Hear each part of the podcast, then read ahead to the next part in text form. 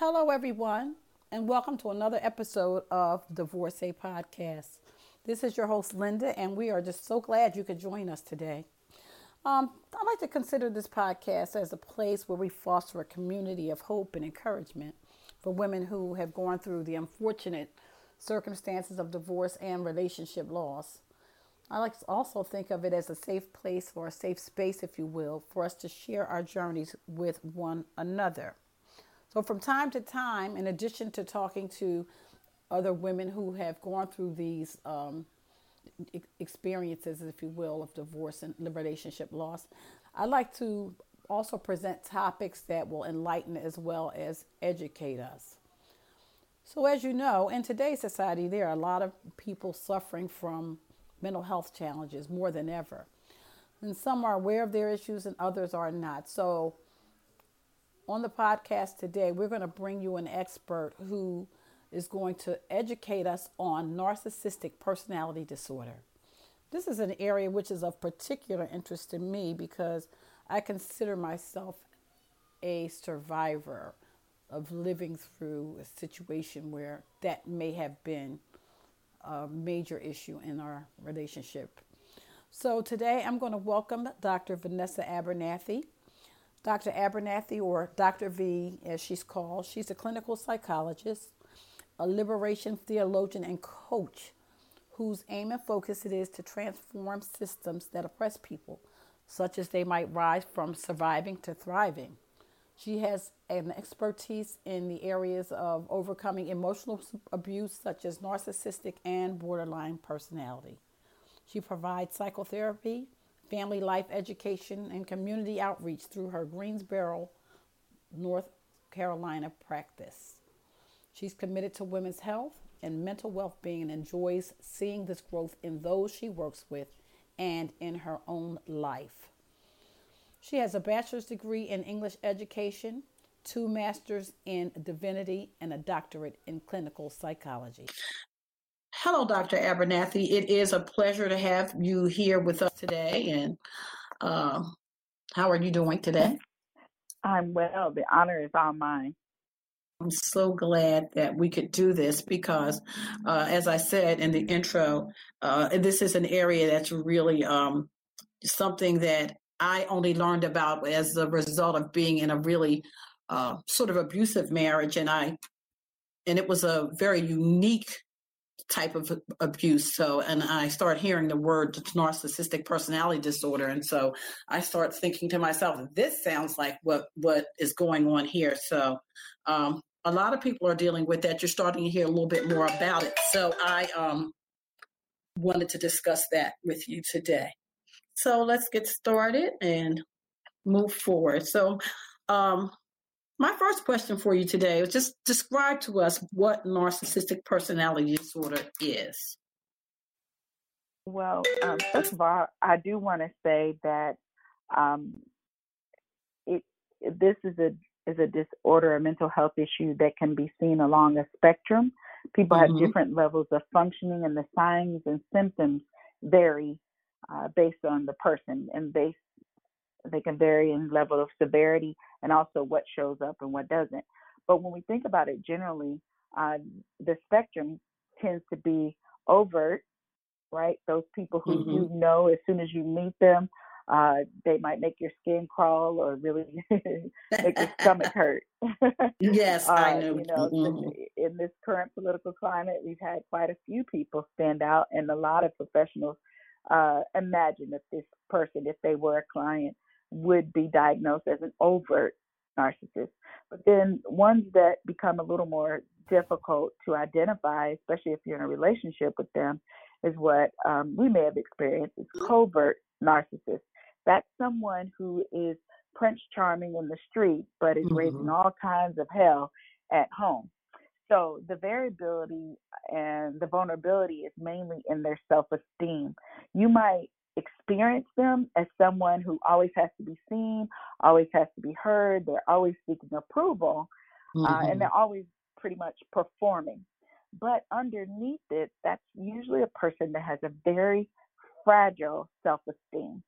So it may go from thinking that they're superior and they have this grandiose sense of self, or they're easily easily insulted when there's any type of criticism or questioning. So this person may have problems uh, of impairment in their identity, right? They may put out their false self, but really hide that true self, which is severely insecure. They mm-hmm. may lack direction. Um, they may, now, uh, one of the real harm marks is a lack of empathy, their inability to really experience things from the other person's perspective. It could be their romantic partner, even their children, not really getting the impact of what they do. And so this might also limit them in their intimacy because for them, people are objects, they're an extension of how they need to see themselves. So, and they also are very manipulative. So those mm-hmm. are some of the things that just kind of put it in a nutshell. And you know, if we, if you like, we could talk a little bit more about different signs and symptoms.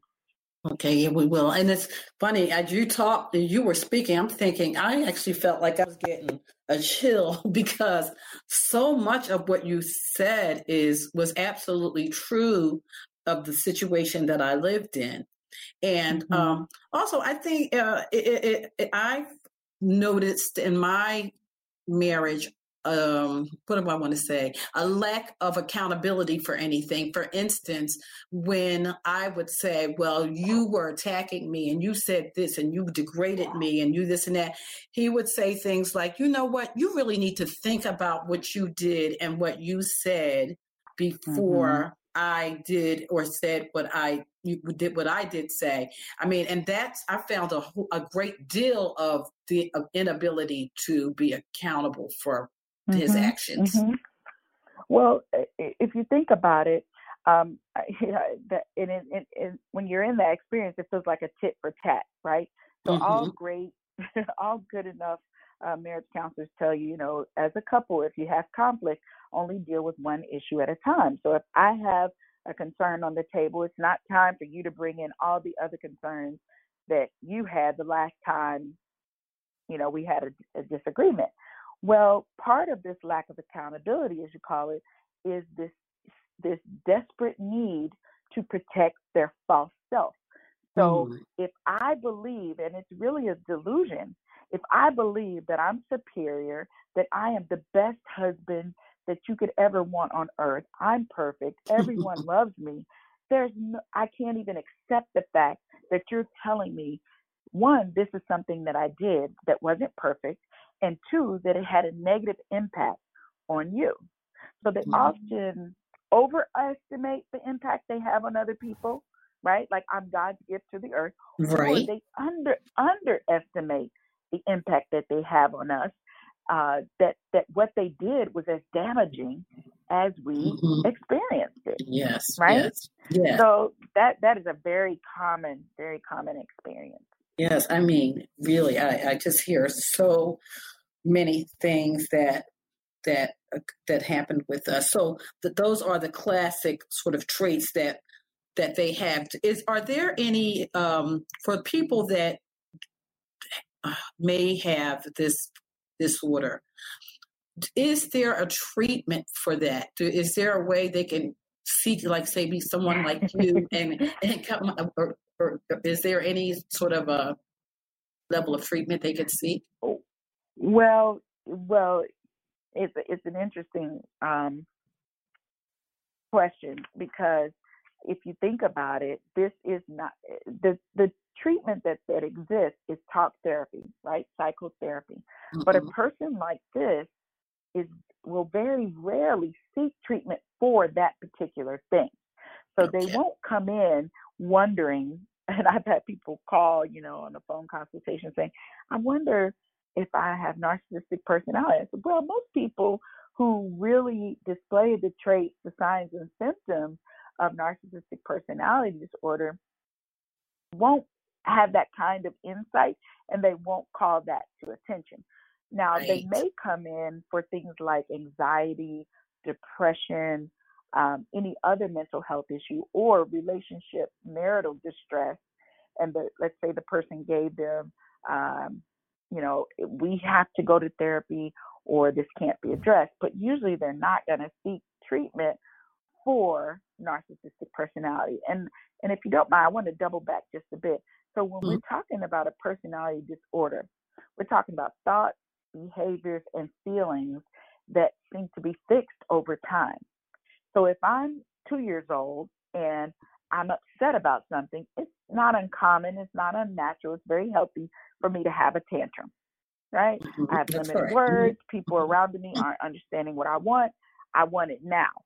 But if I have that same inner experience as an adult and someone who is in a mutually um, regarding relationship, then mm-hmm. that becomes inappropriate and unhealthy. Right. Okay. Right. So, so I, yeah. They're, mm-hmm. so they're not going to come in for that. But there's because there's a range of functioning. If someone is high functioning, where they really are able to, um, you know, come in and work on relationship skills and managing their distress, managing change and challenge, then they could benefit from therapy. Very much so.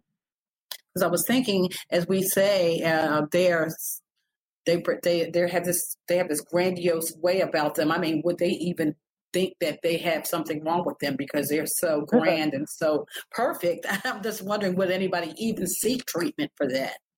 So you're right. Now they may say you have it, so you, they may tell yes. you, right? Mm-hmm, they may mm-hmm. tell you. Let's say you started asking those questions, and you're like, "Well, maybe I have it." Especially because one of the things that they do uh, is what we call projection. So they may say, "You're very selfish, and every opportunity you get, you try to put me down in front of other people." Now, in your mind, you're thinking, "This is exactly how I experienced them." Mm-hmm. But they're projecting it onto you because remember, I have to protect my false self, my representative at all costs. Yes. So, you know, they have this sense of entitlement and they require constant, excessive admiration. So once you see what's behind the mask, usually what they're going to do is what we call discard you. So at the beginning of the relationship, you're idealized. You're special. You're my soulmate. There's this usually this hot and heavy, intense courtship. They're really quick to move mm-hmm. forward with things, and you're way better than my other partner because they're crazy, right? Oh, yes. oh my goodness! I think you've been watching my. Ma- I think you saw my whole marriage and relationship. oh not. my goodness! I did not. I promise you, I didn't. I, you know, I've said it before that you know people call and we'll start having these conversations, and then they'll ask me, "Do you know Joe?" And I'll say, no, I don't know Joe, but I know Joe. You know Joe. and yes. so then after the idealization comes the devaluation, right? They're kind mm-hmm. of belittling you, especially if Constantly. they see you as inferior. Um, or if you're you're the center of attention. Let's say it's it's your graduation, but for whatever reason, they need it to be about them. So they have to turn it emotionally some way. So they may be criticizing you, putting you down, uh, what we call gaslighting, something happened yes. and they tell you it didn't. I didn't say that. I never said that. Or they may love bomb you. All of a sudden they come in and they're on cloud nine and you're the best thing. They want to sweep you off for the weekend. Um, and it's really creates this uh, uneasiness and this imbalance in you. Uh, so mm. there's different things that they use to really manipulate and stay in control and one up. And then the third part is discard. They usually discard you. They may abruptly break up with you. They may come home and say, you know what, I don't love you anymore. I don't really want to be, I don't know what it is. You know, I'm just, it just isn't, you're not doing this for me or whatever it is. But usually in that, there's another piece right before discard, and it's called triangulation, where there's usually, they're usually grooming, if not already involved with their next source mm. of narcissistic supply. Wow. Wow. Wow. You know, and another thing, I remember I had a very dysfunctional marriage, let me just say, because I did leave and I continued to, to sort of date him, if you will, until he got tired of me. And then he was like, oh, you know, by the way, I want a divorce. I'm going to meet you down. All this time, he says, come into my house, come in. Then when he got tired, he said, you know what? I'm just going to bring you these papers. Why don't you meet me over at, um, I had to meet him somewhere and sign it. It's, now he's tired. mm-hmm. When I was trying to do it, he was like, "Oh no, let's try to work it out. Let's do this." Then when he got Mhm. tired, it was like cut me off completely. Mhm. So And that's yeah, devastating. And yeah, it's absolutely. confusing, right? Because this person is pursuing you, and then all of a sudden they discard you. And it's interesting choice of words, you know, that he got tired. But a lot of times, what we assume they're tired of is not tired of the work that it takes to get you back, but really that is it. Because they want to sweep you off your feet, they want to Mhm. win you, they want you under their thumb. And once the chase and the and especially once you've seen behind the mask, you become public enemy number one because you pose a threat to who they really are. Oh, okay, I see. the hmm thing about narcissistic personality is that, um, you know, it's possible for a person to have more than one diagnosis of a personality disorder at a time. So Yes. borderline personality is very closely with narcissistic personality. So I often tell my clients, you know, if you're going to read up on this, you're going to arm yourself with education. You want to read about both of these because you may have experienced a variation of the Okay. two. Okay. Okay. Yeah. So I guess my next question then, are there specific causes? Um, I mean, could it be nature versus nurture as could it be he he's they're naturally that way, or is it something that may have happened in their background growing up experience that caused this behavior? That's a great question. I don't often get asked that one, but I will tell you we don't know. Um, what what all the research shows is that the cause is likely very complex. It may have been some environmental things. It could be that um, you know they had a parent who was overly indulgent, thought that they were God's gift, you know, ad- adored them no matter what they did, or was excessively critical um, and or, or you know, and just not well attuned to the reality of this child's identity or experience. Um, and it could be that they were predisposed because they had a parent who has similar behaviors. You know, mom, when things didn't go her way, she gave everybody the silent treatment. Uh, Mm. she demonized them. They were the villain. And so a lot of times we call these, um, especially the maltreatment of a child early on, we might Mhm. call those a narcissistic injury, and an early Oh, emotional attachment injury. But sometimes there are matters of genetics. You know, there's uh, emotional dysregulation, and then of course there's the mind body um, brain connection, right? So the brain, the Mhm. body, and connection, and the way that people think uh, that that could all be at play, but we really don't know.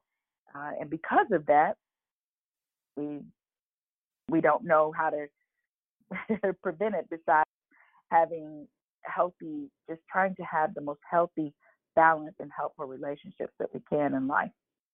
Okay, that's interesting because um, I just I believe that there were some there was a level of some sort of neglect and some other things that went on, and I always would say I think you have mommy issues. I think there's some things that occurred, Mm, uh, some things that mhm, occurred. Uh, he was the last born of a bunch, born very late in her life, and her husband died. She mhm, had another you know, somebody else in the household. And I just felt that I feel kind of sad. I was sad for him in a way because mhm, there were things that he seemed to do himself when a mother, a parent should have been there, like going to ball games and things like that. And he just sort of seemed like he has been on his own. But I also Mhm, there was, there was something else you were saying was about that insecurity. Um, mhm, I found myself, I found myself feeding into some of the things, like you said, they always needed this this validation. Like I would be like, "Oh, you know, you're really great at what you do." I would do mhm, that because I felt that I knew that he needed it. I felt that if I do that, that will make things just always be great. Let him know how mhm, great he is, how good he mhm, looks, how.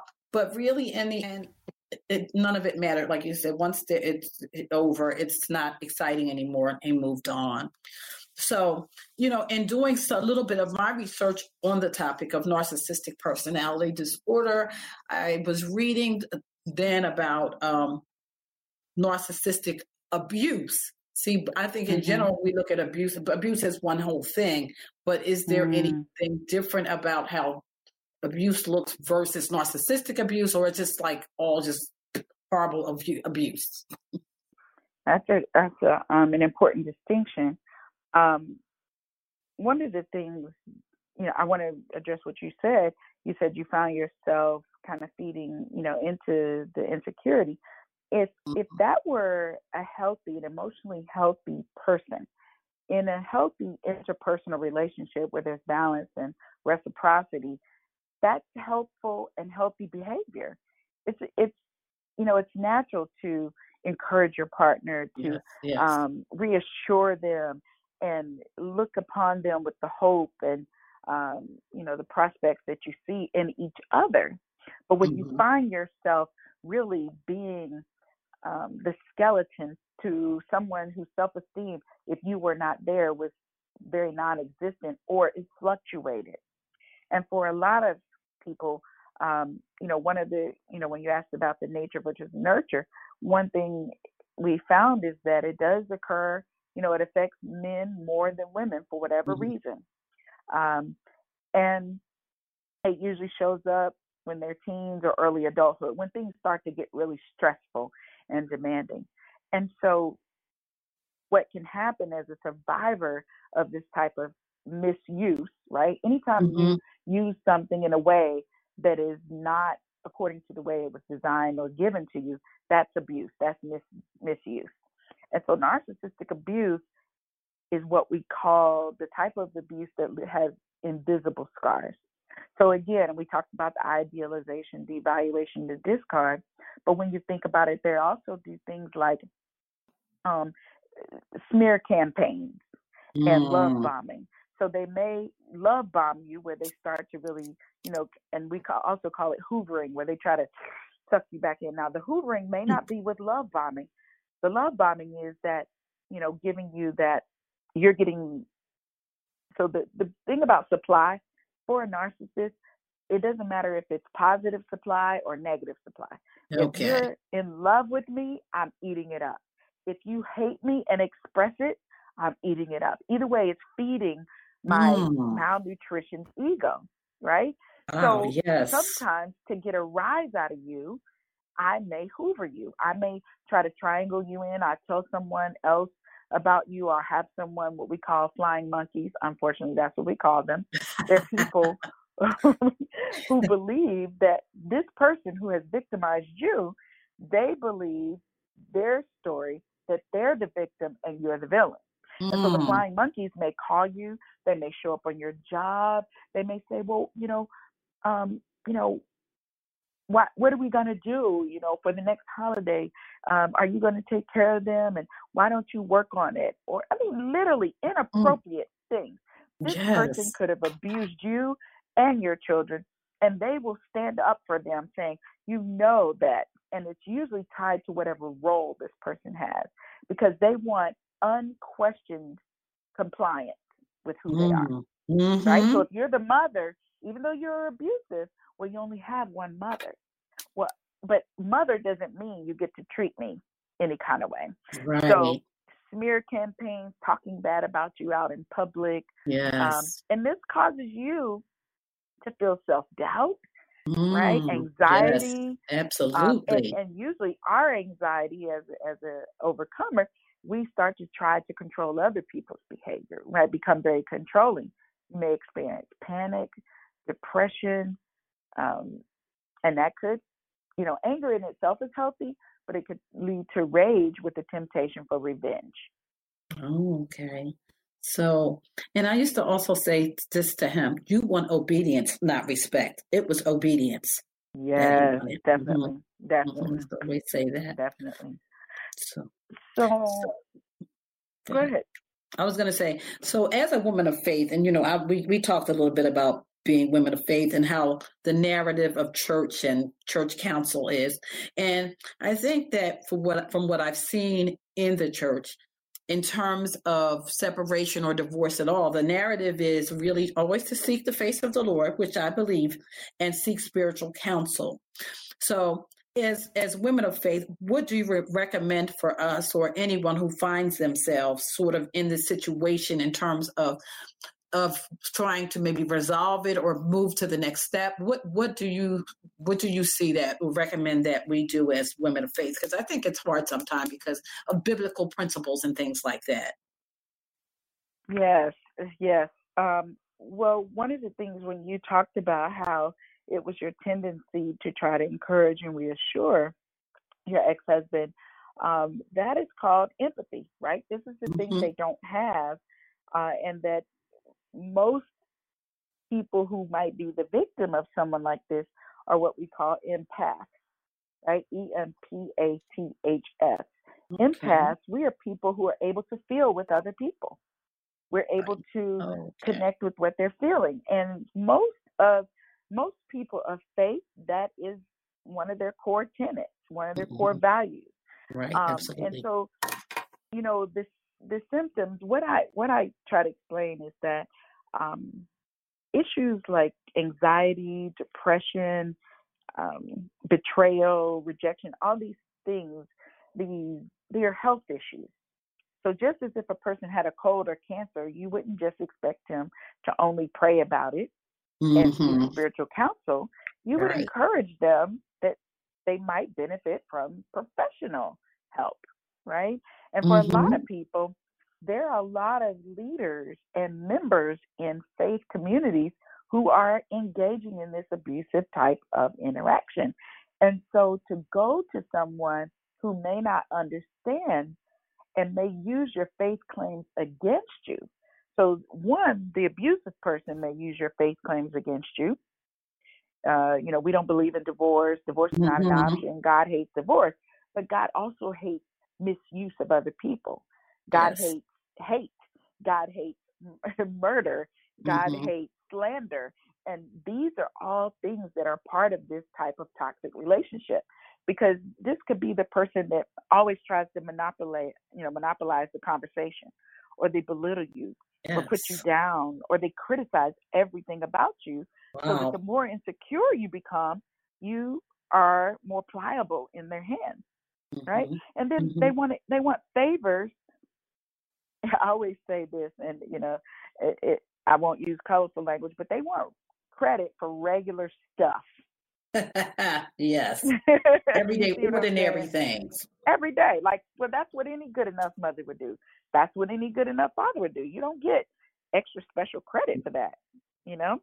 Mm-hmm. And so, one of the things that I think makes many of us stay longer is the fact that our faith claims are now holding us hostage. And that becomes the importance between religion and relationship. Because in a mm-hmm. relationship like this, religion is insufficient because that's a set of understandings and beliefs, right? And they're kind of right. There's not much fluidity. But when you talk about relationship, if you're in relationship with a loving God and you're going yes. back to this person and it should not line up, then you're going to have a different response. Okay. So yeah. that that that is my and I you know and there are some things that I do uh, recommend you know people do in those cases, but it's definitely worth looking at how are my faith dreams holding me hostage, mm-hmm. and how mm-hmm. much of this is duty, and how much of this really is inconsistent with the devotion that I feel a loving God has for me. Yes, yes, yes. Because I just, I just feel that you know, you talk about the religion. I, I, I, a young lady I was in conversation with at my church told me that she had had gone, some somebody had gone to the, you know, the church, to the minister, to the clergy, and talked about being in a just an abusive relationship and what they should do. And I apparently she said that she didn't agree because she ended up leaving the church. And so that's mm. why I mm. think too. Um, I, I I'm, I've thought often about divorce overcome overcomer ministries in the church because there is a place for it in the church. I do think sure, there is a place sure. for it because, um, but I don't think many churches have reached that point because they are preaching or t- teaching about what you need to do to be a Christian couple. And I think it's wonderful. But you figure if divorce rates are 50% of the population, part of that population is in the church. So, oh yes, and there's I- a I high feel percentage that- in the church. Mm-hmm. and and a Um, lot of things are hidden in the church. Oh, very much so. Because think about it. Think about it. If I have a false self, I can serve in 10 ministries. I can sing. I could preach. I could usher. I could do everything on the outside that looks, quote unquote, faith filled. But because mm-hmm. this is an interpersonal illness, it's only those that I'm in close contact with, close relationship with, who I feel most vulnerable with, that they're going to see these signs and symptoms. And especially with the covert narcissist, because they look like, you know, she looks like an angel, and you experiencing her as otherwise, you're kind of confused, like, well, I mean, I feel like I've been beat up, but I don't have one scar. You know, Mhm. now sometimes it can include physical violence, and for some, you know, it it it gets to that, you know, adds that extra, you know, that other experience. But it's it's just as traumatic without any physical violence. And sometimes once you make sense of it, how do you now say something? How do you speak what seems to be unspeakable about someone that no one's going to believe you? And then oftentimes they will tell you no one will believe you, right? And Mhm. so what exactly. your uh, the person you talked about seem to experience, they're already violated by this person they're in relationship with, but then they experience further trauma by feeling misunderstood and devalued and minimized by the church. And Mhm. so divorce isn't by any means necessary, it's marriage. and marriage, if someone had a substance abuse problem or an illness that they refuse to treat, then where are you left Mhm. in your covenant? Yes. right? Yes. Because Yes. true biblical unity means we've decided that we're going to stay in this together, but that means that anything that rises up against us, we're going to both turn and face it together without Mhm. running away in two different directions. But when the thing that's rising up against us is within you, and I want to deal with it and you don't, we have a problem. Yes. And I wouldn't serve a God like that. Mm-hmm, Mhm. Mhm. right? And so there are churches that are getting this. Unfortunately, it's because they in leadership or someone close to them has experienced this and they saw the devastation firsthand. Right. Right. Wow. Well, I have to say, I believe now for sure that I was in, you know, a, a marriage that the person that I was with that truly did have struggles with this, and it was a Mhm. difficult time. Like you said, there were some times when I was the most wonderful thing on earth, but Oh yeah. other times when I was in complete opposite, and I really overstayed my welcome. But I'm glad that I got out. I thank God that I finally did, um, you know, seek His God's face, and and I was given an answer, and it was time to go. So even though Mhm. I was feeling, you know, my ego was trampled upon by Him, like saying, "Get out," you know, or whatever. It was time for me to go, and I'm just glad I was able to recognize that and didn't continue to live with it for the rest of my days. Mhm. So I just think this was some great information because because people don't know about this. It's starting to come, you know, become more prevalent in terms of conversation. But I really appreciate the time that you've taken out of your schedule to come and give us some information about this topic. I really You're so appreciate welcome. You're so welcome. And Um, so mhm. I had a I had a couple of things, some practical things that I wanted to share if you have if you have the time. yes, we have the um, time, of course. because I made a couple of notes while you were asking me um, Okay. some these questions. So I've already mentioned speak, speaking what seems to be unspeakable. Um, this isn't something that you're going to be able to just broadcast and everyone's going to understand or even believe you. Uh, but it's important to find trusted people to finally speak it and get out of your mind. I also encourage people, especially if they're in the relationship, but even there's something that we understand is called post separation abuse. You're already broken up and they're still trying to manipulate and, and gaslight and, and provoke you really to stay engaged in the drama. I encourage women uh, to keep a reality check journal. Write down the facts of what happened. Always write down your feelings, but you have to say because because you can get pulled back in mm-hmm. right? You're like, maybe they're not as bad. Well, and you have to stay stay on top of the reality. The thing I always say is arm yourself with education, just as you did. Mm-hmm. Find some reputable materials on this topic and what you've experienced. Um, there's a great book called Stop Caretaking the Narcissist or Borderline in Your Life. Stop mm. Caretaking. That's a great book. Engaging in your spiritual disciplines to address feelings like rejection, confusion, fear. Um, also, examining some of your faith claims, putting in some healthy boundaries. Um, one thing is to disconnect some of the hot buttons, some of the negative self talk that we've come into agreement with, right? Mm-hmm. So, because usually the reason people can get to us and push our buttons is because part of us believes with whatever lie believes, you know, some of what they're saying. Oh, and I also okay. believe in strategic giving. You know, there's power in our giving and uh, tithes and offerings. Oh, so yes. Give, you know, give, make a donation to an organization or a program that works with this type of uh, healing. Um, okay. Um, and know that even in prayer, um, anger, anger in the Bible is a command. It says, be angry and sin not, because it was a matter of people becoming one in Ephesians 2.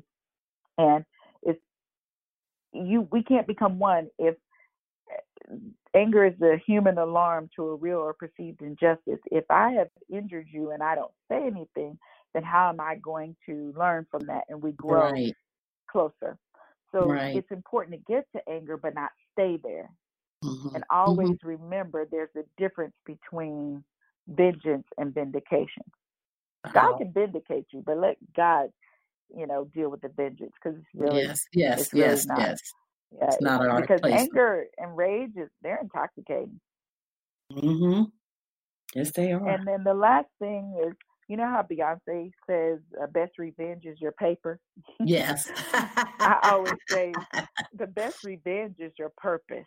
Mm. This person came along in life and for whatever reason you may have felt de- derailed or mm-hmm. distracted mm-hmm. or or pushed back and once we connect with what why are we on earth and what is my purpose that's when we feel fulfilled we feel uh, validated because we are doing what god has put us on earth to do mm-hmm. and when we do that usually when you pursue your purpose it also becomes very profitable for you as well Okay, very good, very good information that you are sharing with us. And I'm you you, you said you were taking notes. I'm taking notes too.